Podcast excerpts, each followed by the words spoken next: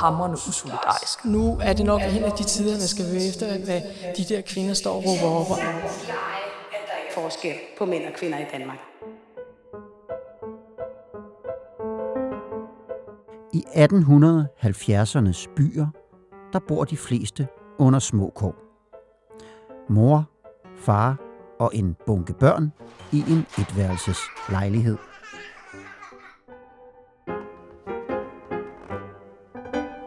De mest privilegerede har vand i køkkenet, og det er her, kvinder bruger meget af deres tid. De laver mad, vasker tøj, passer børn og gør rent. Og på et tidspunkt kommer manden hjem fra en lang arbejdsdag på 12 timer.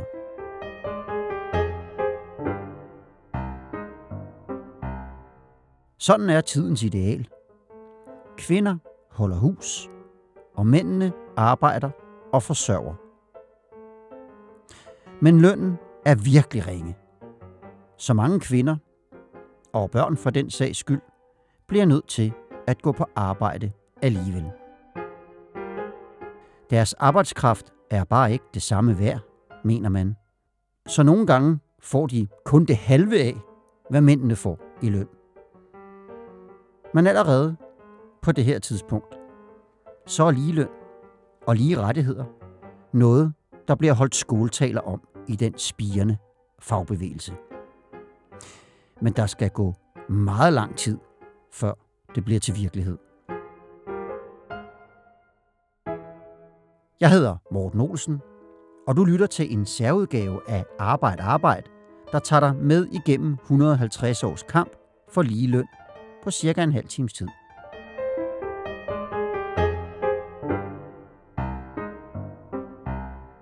En af de allerførste kampe for ligeløn, vi kender til, det er i tobaksindustrien.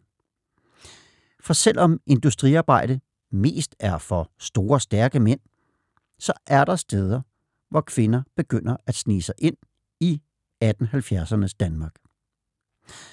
Tobaksindustrien, det er en af dem. Det fortæller historiker Annette Eklund Hansen. Tobaksarbejderne, de er faktisk blevet så kloge på det, at øh, de siger, det her nytter ikke noget. Vi skal ikke slås med kvinderne. Vi skal ikke slås med vores, øh, vores øh, egne koner øh, eller, eller døtre. Nej, de skal organiseres, og på den måde, så skal vi kræve ligeløn, fordi så bliver alting meget bedre, men det handlede selvfølgelig meget og først og fremmest om, at hvis det var, at mænd og kvinder øh, fik det samme i løn, så ville mændene øh, være dem, der blev foretrukket af arbejdsgiverne. Så modsat øh, hvad man skulle tro, så er det faktisk mændene, der kræver ligeløn i tobaksindustrien, fordi de er bange for at blive udkonkurreret. Men ellers så er det så som så med mændenes solidaritet med kvindernes arbejde. Og det mærker lærerinden Anne Brun. Hun står i et klasselokale på en skole i København og underviser i dansk og håndarbejde. Men manden, der står i klasselokalet ved siden af og laver præcis det samme, han får mere i løn. Meget mere, forklarer Astrid Elkær Sørensen, der er Ph.D. i historie. Ved lov er deres løn fastsat til to tredjedele af mændenes. Øh, ligeledes så kan, har mændene en statsbetalt uddannelse, og det har kvinderne ikke. Øh, og det er jo klart, at når du er på en arbejdsplads, hvor du kan se, at du faktisk varetager nøjagtigt det samme job, øh, minus at de skal undervise i håndarbejde, øh, hvor mændene skal undervise i matematik, så bliver du selvfølgelig ret sur øh, over, at øh, du ikke får den samme løn. Anne Brun forstår ikke, at hun skal have mindre i løn end mændene, og hun begynder at tale imod tidens generelle forståelse af kvinder. Det var jo en diskussion om kvinder åndeligt kunne løfte det samme som mænd. Altså man skal jo huske, at vi stadigvæk er i et tidspunkt af samfundet, hvor man så mænd som fornuftsvæsener og kvinder som følelsesvæsener. Altså blandt andet jo også derfor gik der noget tid, før kvindelige lærere fik lov at undervise i matematik i de ældre klasser. Fordi man mente, det lå, lå uden for kvinders altså åndelige, åndelige spændvide. Anne Brun bliver aktiv i kvindebevægelsen og i Danmarks Lærerforening, hvor hun bliver den første kvinde, der får en plads i hovedbestyrelsen. Og i det hele taget, så begynder flere og flere at tale for ligeløn. For eksempel er det et punkt i Socialdemokratiets første principprogram. Og i 1901 bliver Kvindeligt Arbejderforbund stiftet, der også har ligeløn på programmet. Og generelt så er lighed et ord, der fylder meget i 1910'ernes samfund. Det er også her, i 1915, at vi får en ny grundlov, der blandt andet giver kvinder og fattige stemmeret. Generelt så her i perioden 1910 til 1925 er der en juridisk bølge og bevægelse, hvor man ligesom er optaget af på mange punkter at stille folk lige for loven. Øh, og derfor synes man også, at ligeløn giver god mening, altså at, at hvis du ansætter to i samme stilling, så skal de hæve den samme løn. Samtidig kommer flere lærere ind og ind i lærerfaget, og i det hele taget kommer der flere kvinder i den offentlige sektor. Og i 1919 får Danmark sin første tjenestemandslov, hvor der står, at kvinder og mænd skal have lige løn for samme arbejde. Men det bliver så også indført, at øh, der bliver et forsørgelsetillæg til gifte mænd. Øh, og så, så det var jo altså ikke lige alligevel. Åh, oh, okay. Mange mænd er forsørgere, altså det vil sige, at de har, har både kone og børn. Og et af deres argumenter er selvfølgelig, at jamen, vi, vi, vi skal også forsørge en familie, men øh, det er der ikke ret mange af lærerinderne, øh, øh, der skal, fordi de øh, har kun sig selv. Og der er også en anden lille detalje i tjenestemandsloven, som kommer til at fylde i debatten om ligeløn i de næste 100 år. For der er mandefag og kvindefag, og mandeopgaver og kvindeopgaver. Og hvis ikke man laver præcis det samme, så behøver man heller ikke at få det samme i løn, forklarer Astrid Elkær Sørensen. På daværende tidspunkt laver meget få kvinder i staten det samme som mændene. Altså lærerne er selvfølgelig den største gruppe, og derfor også den mest synlige, men vi har meget få kvinder og mænd, der har den samme stillingsbetegnelse. Så selvom at du indfører en lov, hvor der står, at hvis mænd og kvinder laver samme stilling, så ansættes de principielt på samme vilkår minus forsørgertillæg, så har de fleste kvinder en anden stillingsbetegnelse, og derfor kan man sådan set godt fortsætte med at give dem en anden løn. Øh, også selvom mange kontoransatte kvinder faktisk laver det samme som for mænd med en anden stilling, så fortsætter de med at få en anden løn. Derudover, så er der jo hele det private arbejdsmarked. Altså de kvindelige tobaksarbejdere og vaskekoner og andre fag i industrien, hvor de får cirka to tredjedel af, hvad mændene får. Så ligeløn, det har vi altså ikke nu.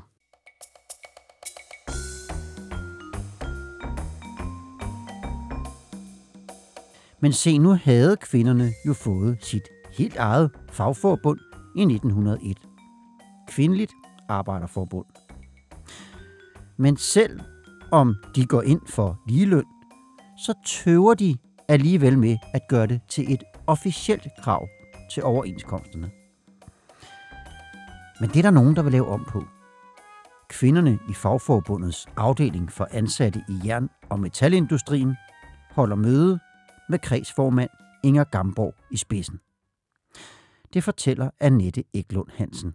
Inger Gamborg, øh, hun var kommunist, og øh, det var der en, en del af dem, der var. Og de, det var virkelig jernpiger, de stod stærkt, og de krævede ligeløn.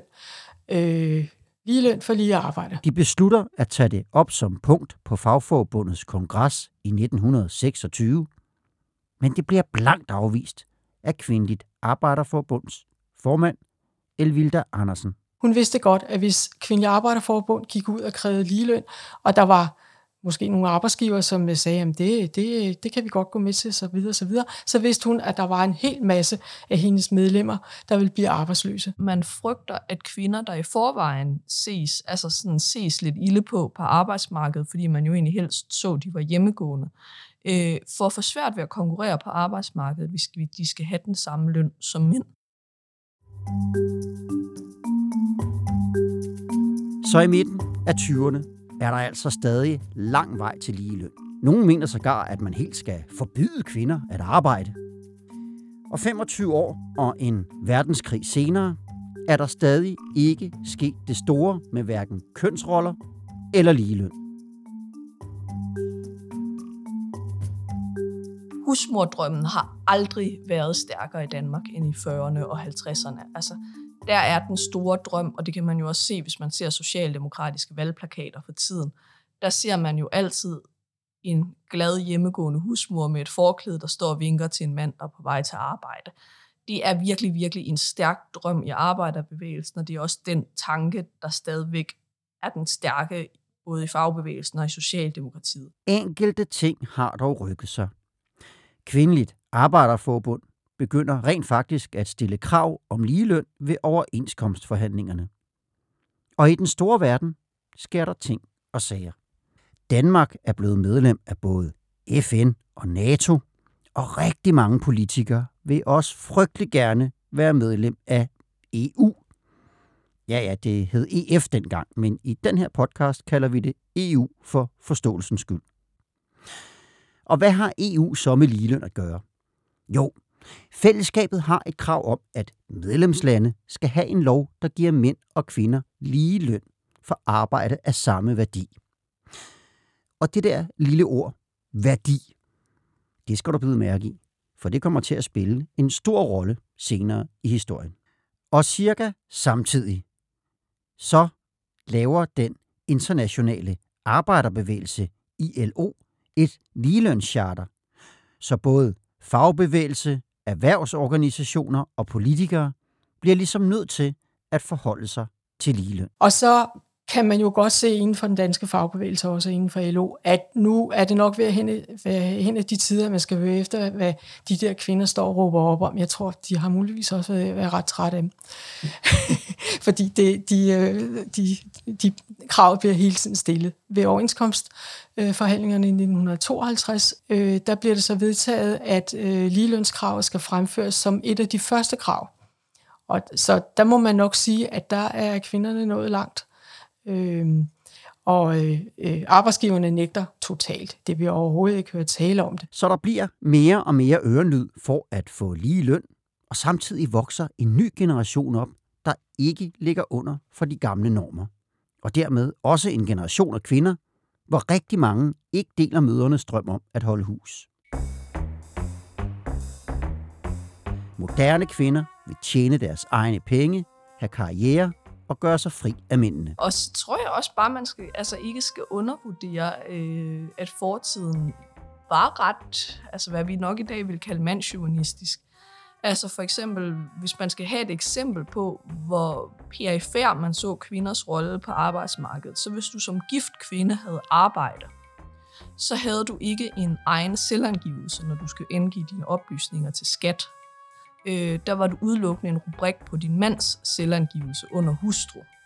Øh, så det var simpelthen ham, der gav, hvad du tjente, og så angav han det som del af husstanden. Og du havde faktisk ikke engang pligt til at skrive under på det. Det var hans opgave alene at ligesom angive husets finanser. Så det siger jo noget om, at hvis du som hustru fortsatte med at arbejde, var det dels, dels lidt en anomalitet, Øh, og dels så var det i hvert fald altså, en biindtægt til mandens indtægt. Op igennem 60'erne begynder det at rykke på sig med ligeløn. HK laver flere overenskomster, hvor der er ligeløn for mænd og kvinder. Derudover er det mest kvindeligt arbejderforbund, der tager ligelønskampen på sig. Og så enkelte stærke kvinder rundt omkring i fagbevægelsen. Det er for eksempel Margit Fogh Jensen, der var formand for de kvindelige bryggeriarbejdere i København. Det er Margit, øh, Margit Jensen, øh, som altid bare gik under øllets Margit. Og hun var en på mange måder arbejder, altså en rigtig arbejderkvinde, som vi så ligesom kan have det op i hovedet. Det er hende, der er, hvad skal vi sige, øh, bannerførende og banker i bordet og banker alle mulige andre steder, hvor hun kan komme til det, øh, ja, for gennemførelse af ligeløn og bedre arbejdsvilkår. Så hun var jo inden for sit lille verden i bryggeriet et, et, et, et powerhouse. Mens et ligelønsoprør lige så stille ulmer nedefra, så er politikerne på Christiansborg og embedsmændene i ministerierne i gang med en ny reform, der skal få stor betydning for det danske arbejdsmarked. Det er den helt store regnemaskine, der er i gang med en noget teknisk øvelse i det politiske maskineri. Og den har til formål at få nogenlunde ensartede lønninger i hele den offentlige sektor. Så man indplacerer alle fag på nogle lønniveauer, som er regnet ud fra sådan noget som uddannelsesniveau og hvordan lønningerne tidligere har været.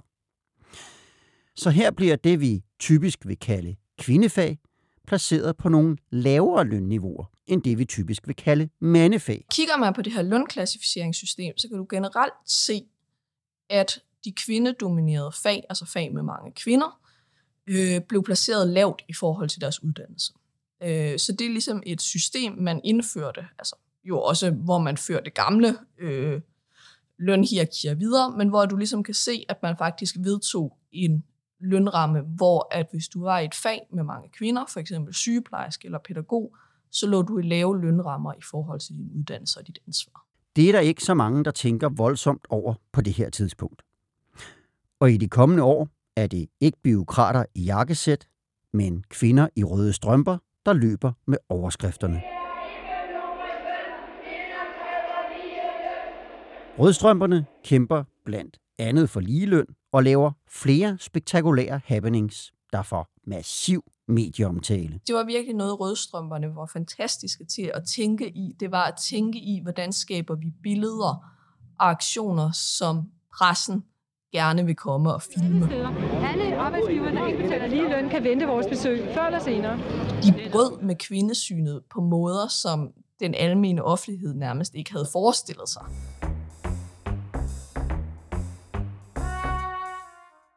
De laver ligelønsaktioner, hvor de nægter at betale mere end 80% af busbilletten, da kvinder jo kun får 80% af det mændene tjener. Og den 1. maj 1970 snupper en gruppe rødstrømper mikrofonen fra LO's formand Thomas Nielsen ved 1. maj-talen og begynder sin egen tale om ligeløn den umiddelbare reaktion med dem, der prøvede at erobre talerstolen for, øh, altså fra Thomas Nielsen der på LO, det var jo, at man simpelthen øh, holdt dem tilbage med fysisk vold. Altså der var flere af dem, der faktisk øh, var nødt til at komme på, på skadestuen bagefter, øh, blandt andet med et brækket ribben. Til at begynde med, så er der ikke den store sympati mellem arbejderkvinderne og rødstrømperne, der er langt hen ad vejen af universitetsstuderende. Hellerup-kællingernes døtre er der nogle af fagbevægelsens kvinder, der kalder rødstrømperne. Men i 1971 sker der noget, der får dem til at gøre fælles front. Der er nemlig overenskomstforhandlinger, og alle forventer, at ligelønnen endelig bliver til virkelighed på det danske arbejdsmarked. Men det bliver den ikke. I 11. time bliver ligelønnen skrevet ud af overenskomsten, og i stedet for er der nogle mænd, der får lønforhøjelse. Kvindeligt Arbejderforbunds forkvinde Edith Olsen er rasende, og fagbevægelsen er på det nærmeste splittet i to. Udadtil holder de fleste den gode tone, men ikke øllets margit, der vanen tro taler lige ud af posen. Hun var så sur, og hun gik jo så ud og sagde de berømte ord, at fagbevægelsens mænd er hamrende usolidariske solidaritet, det var jo ordet, altså som den danske fagbevægelse og Socialdemokratiet på det her tidspunkt levede og døde ved. Altså det var ordet, det store plusord. Så at gå ud og sige, at bevægelsens mænd er hammerne usolidariske med sine kvinder, det var virkelig datidens største sviner. Og i de kommende år kæmper rødstrømperne og arbejderkvinderne sammen for ligelønnen. Og der var noget at holde fast i. For selvom kvinderne synes, at overenskomsten var noget værre møg, så var der trods alt også en passus i teksten om, at ligelønsproblemet skulle fikses. Og det blev det så ved overenskomsten i 1973, hvor man indførte den samme mindsteløn for mænd og kvinder i samme arbejde. Og dermed var ligelønnen langt om længe sikret. Nej, der bliver jo ikke lige løn. Igen, fordi arbejds, kønsarbejdsdelingen er så skævt, som den er. Åh, oh, okay. Man skal forstå, at det danske arbejdsmarked er og har altid været enormt kønsopdelt. Øh, og selv i de virksomheder, der har både mænd og kvinder ansat, så har man mænd og kvinder ansat i to ting. Altså så er det typisk for eksempel kvinderne, der står ved, ved båndet, og mændene, der er i pakkeriet. Og da det hed løn, lige løn for samme arbejde, skulle man sådan set godt fortsætte med at give kvinderne øh, ved samlebåndet mindre end mændene i pakkeriet, for det var jo ikke det samme arbejde.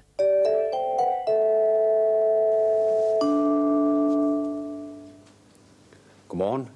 Danmark sagde et klart ja til fællesmarkedet. Men der er flere ting på vej. For i 1973, der bliver Danmark også medlem af EU. Og EU, de kræver jo, at man har lige løn for arbejde af samme værdi. Og for EU, der er det ikke nok med en overenskomst. Så Folketinget bliver presset til at lave en ligelønslov, der træder i kraft i 1976. Og i den står, at kvinder og mænd skal have samme løn i samme arbejde. Og som jeg sagde tidligere, så skal det lille ord værdi vise sig at blive temmelig vigtigt. For i EU's ligelønsdirektiv, der står, at man skal have lige løn for arbejde af samme værdi. Og det er der nogen, der er opmærksomme på i fagforbundet HK Industri, der begynder at køre en række ligelønssager. Der er to ting, der er afgørende der. For det første sidder man med forbundets lov, hvor i der står, at hovedformål, et af hovedformålene, det er at arbejde for ligeløn mellem mænd og kvinder. Det her er Jens Pors, der var forbundssekretær i HK Industri tilbage i 1980'erne. Så øh, havde vi fået et ligelønsdirektiv der i 76, som der havde været en del skriveri mellem Arbejdsministeriet og EU-kommissionen om. Og så tænkte jeg, det kan være, at der er nogle muligheder her for at gøre noget ved det der ligeløn. HK Industri rejser den sag, der hedder Danfoss-sagen, hvor de mener, at kvinder får mindre end mænd i løn. Og at de lige bliver Danfoss, det er mere en tilfældighed end noget andet. Ja, så vidt jeg kan huske, så var det fordi tillidsmanden der havde fire medarbejdere, to kontorfunktionærer og to laboranter, som øh, godt ville være med til at rejse sådan en ligelønssag. Vi rejser jo ikke sager hen over hovedet på medlemmerne, vel, så de skulle gerne være indforstået med det. HK Industri finder fire medlemmer, som de kører en ligelønssag for, i det, der bliver kendt som den første Danfoss-sag.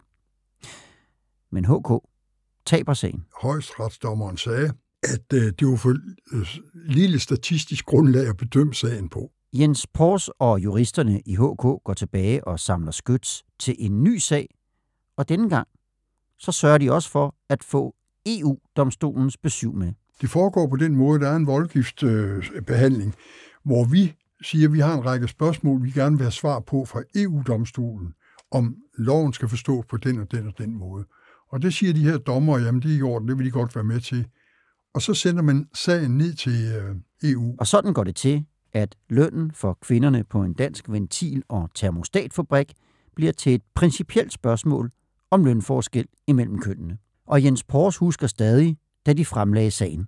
Stor sal med, der sidder sådan en øh, rund, øh, hvad hedder det, halvrund øh, cirkel, der sidder de her dommer i røde kapper der, de er meget, meget fornemme. De, øh, de gennemgår så sagen, og så får, får vi at vide, at vi har vundet den. Med EU's dom i hånden vinder HK den næste Danfoss-sag i Danmark. Det var stort. Det var, jeg har ikke oplevet noget lignende i nogen sager, som at have fået medhold i den der, som vi har slået så meget for. Kvinderne på Danfoss får lønforhøjelse. Nogen op til 2.000 kroner om måneden. Og Jens Pors mener, at de kunne have fået mere. Men det var ikke det vigtige for kvinderne. Så øh, var jeg nede og tale med dem og sige, at altså, hvis vi kører gennemgangen af de her forhandlinger med hver enkelt, så kan vi nok få 15-16 millioner ud af det. Men det ville de altså helst ikke. De var glade for, at de har vundet sagen af princip, og så fik de omkring 5-7 millioner kroner ud af det. Og det var de så tilfredse med. Man kan faktisk se efter Danfoss-sagen, at så er der, hvad man kan kalde en lille eksplosion af ligelønssager, hvor HK simpelthen forfølger det her princip øh, simpelthen i en række sager, hvor man simpelthen udvider princippet for, hvad arbejde, der kan sammenlignes. Siden er det gået lidt i stå med sagerne. For fra 2009 til 2019 var der blot i alt 11 retssager om ligeløn imellem mænd og kvinder. af de 11 fik to medhold i, at de var underbetalte. Det kan man selvfølgelig se som et bevis på, at ligelønnen er så godt som hjemme. Men Jens Pors, der var med til at rejse sagerne for HK dengang, mener, at man med fordel kunne prøve at føre nogle flere. Ja, hvis man anvendte den stadigvæk, så kunne man jo rejse ligelønssager der, hvor der var forskellige mænds- og kvindelønninger. Det kan man jo sagtens gå ind og det kan man gå ind og tjekke af ved at øh, få tillidsmænd til at undersøge, hvad er gennemsnitsløn for mænd i den her virksomhed, og hvad er gennemsnitsløn for kvinder.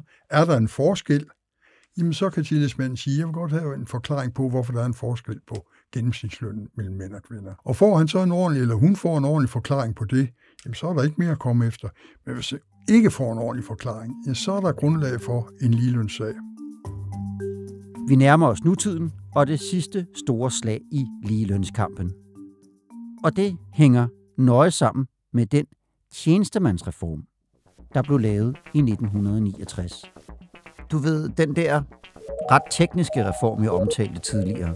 For det viser sig, at det lønhierarki, der blev lavet mellem fagene dengang, altså hvor kvindefag blev placeret på lavere lønniveau end mandefag, ja, det eksisterer stadig. Det hierarki, øh, vi finder i 1969 mellem de offentlige fag, øh, minder rigtig meget om det hierarki, vi har i dag. Hvad der så også er rigtig, rigtig interessant, det er, at hvis vi kigger på de klassisk kvindedominerede fag, sygeplejerske, jordmor, pædagog, så har de alle sammen fået højere uddannelseskrav, end de havde i 1969.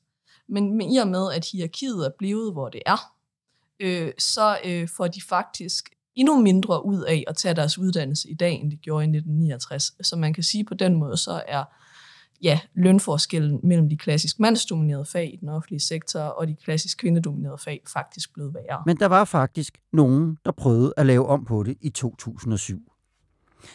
Her går Janni Petersen stille og roligt rundt og passer sit arbejde på plejecentret Ulfborg Aktivcenter. Men i løbet af kort tid stopper en hel del af hendes kollegaer. Cirka en fjerdedel siger deres job op. Og det er ikke fordi, der er noget galt med jobbet. Men de uddannede sociohjælpere har fundet ud af, at det meget bedre kan betale sig for pengepungen at gå ud og tage ufaglært job. Skifter de til et job i en af lokalområdets større virksomheder, så kan de tjene mere end 20 kroner mere i timen. Det undrer Janni Petersen, og hun indkalder til stormøde blandt sosuerne. Og den 7. juni 2007 mødes ca. 500 sosuassistenter til fagligt møde i Holstebro. Altså det, man kan sige, der ligesom begynder i 2007 og 2008, det er så at sige en gryde, der koger over af frustration blandt medlemmerne, at man har prøvet at gøre alt systemet siger, man skal gøre, men man bliver ved med at se sig værende dårligt betalt. De bliver enige om at bede kommunen om 1000 kroner mere i løn om måneden. Sådan en lønstigning vil koste kommunen adskillige millioner, så det bliver et klart nej. Og så går sosuerne i strejke. Og det bliver en strejke, der spreder sig som ringe i vandet over hele landet. Og som månederne går, spreder den sig også til flere fag. Så da der året efter er overenskomstforhandlinger, kræver fagforbundet FOA mandeløn til kvindefag. Både FOA, men også øh, pædagogerne og sygeplejerskerne øh, og hele resten af sundhedskældet øh, erklærer konflikt øh, i 2008. Og det er en af de største strækker, vi har set øh, i Danmark, og måske den længste, og den længste strække på det offentlige arbejdsmarked. Øh, var helt op til ni uger for nogle af grupperne. Og det, der jo er interessant, det er jo, at blandt andet så ligger der et krav om et opgør med tjenestemandsreformen af 1969 som del af deres krav, hvor de simpelthen siger, at vi kvindedominerede fag er historisk underbetalt. Så derfor er Folketinget nødt til at gå ind og blande sig øh, i de offentlige overenskomstforhandlinger og afsætte en ekstra pulje penge øh, til at rette op på skævheden fra 1969. Og det har været et krav for de her fagforbund lige siden, øh, at man simpelthen politisk er nødt til at gøre handling på den skævhed, der er mellem traditionelle kvindedominerede og mandsdominerede fag. Og det er jo ret interessant, når man ser, at fagforbund faktisk går ind aktivt og bider politikerne om at blande sig. Men politikerne blander sig ikke.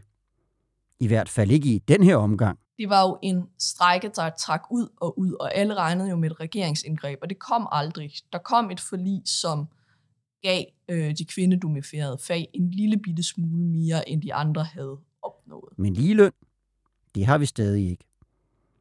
Og sidste år kom Beskæftigelsesministeriet med en rapport, der viser, at kvindefag stadig er underbetalte. Selvom vi fik en ligelønslov i 1975, så forblev forskellen på mænd og kvinders løn den samme i mange år. Men i de seneste 10 år er den faktisk begyndt at blive mindre. Ser man på de rå tal, så får kvinder stadig godt 14 procent mindre i løn end mændene. Men en del af det kan forklares ud fra en række forskellige parametre. For eksempel, at kvinder tager mere barsel, at mænd har andre arbejdsfunktioner.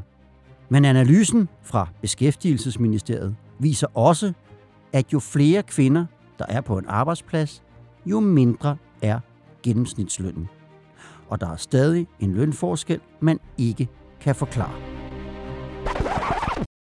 Så hvad vil der ske med den? Jo, spørger man Astrid Elkær Sørensen, så kan der være endnu et slag om ligeløn lige rundt om hjørnet. Jamen, jeg synes jo, det er interessant, fordi noget, der jo virkelig har præget 2020 ud over corona, øh, det har jo været Sofie Lindes tale. Øh, og alle bed jo vældig meget mærke i, i, i, i MeToo-delen af, af Sofie Lindes tale. Men Sofie Linde knyttede jo faktisk direkte den kvindeforagt, der ligger i, at nogen vælger at rave på hende mod hendes vilje, sammen med, at kvinder også er betalt mindre end mænd. Du er jo en usikker arbejdskraft. Altså, dig kan man jo ikke regne med. Du kan jo lige pludselig blive gravid. Det kan din mandlige medvært ikke. Og den ligelønsdel, den overså medierne lidt. Men når jeg ser på den vrede, der lige nu er især i de kvindedominerede fag den offentlige, så tror jeg ikke, det bliver ved med at være noget, man kan blive ved med at ignorere. Altså man kan jo se bare lige nu, hvor vrede sygeplejersker og jordmødre er. Altså der er virkelig et opgør på vej, og jeg øh, vil heller ikke stadigvæk være sikker på, at der bliver stemt ja til alle overenskomster øh, i den her omgang. Det tror jeg ikke er en selvfølge, fordi der er et meget, meget stærkt ønske i de her fag om en højere løn øh, og et ønske om et opgør ligesom med det, der gør, at traditionelt kvindedomineret arbejde bliver betalt dårligere end traditionelt mandsdomineret arbejde.